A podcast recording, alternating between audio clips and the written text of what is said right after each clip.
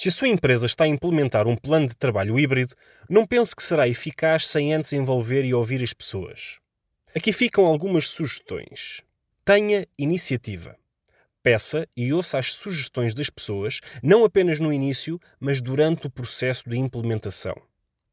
Deixe claro que se trata de uma experiência e que as práticas, ao longo do tempo, podem mudar, e por isso o contributo das pessoas ao longo deste caminho continua a ser importante.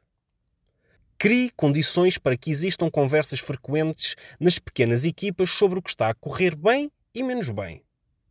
Alinhe os diferentes níveis de liderança na organização para que façam perguntas como: quais os benefícios que esta solução híbrida está a trazer? Ou quais as dificuldades que estamos a encontrar?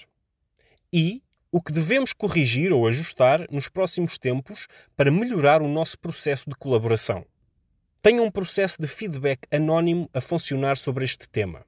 Muitas pessoas hesitam em ser honestas e frontais em alguns contextos sociais na empresa. Não se deixe iludir pelos comentários entusiasmados nas primeiras semanas. Outras etapas, com menor entusiasmo, vão chegar.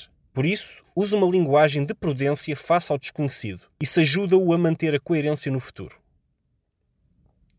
Assegure que as práticas estão alinhadas com os objetivos da empresa e as necessidades das pessoas.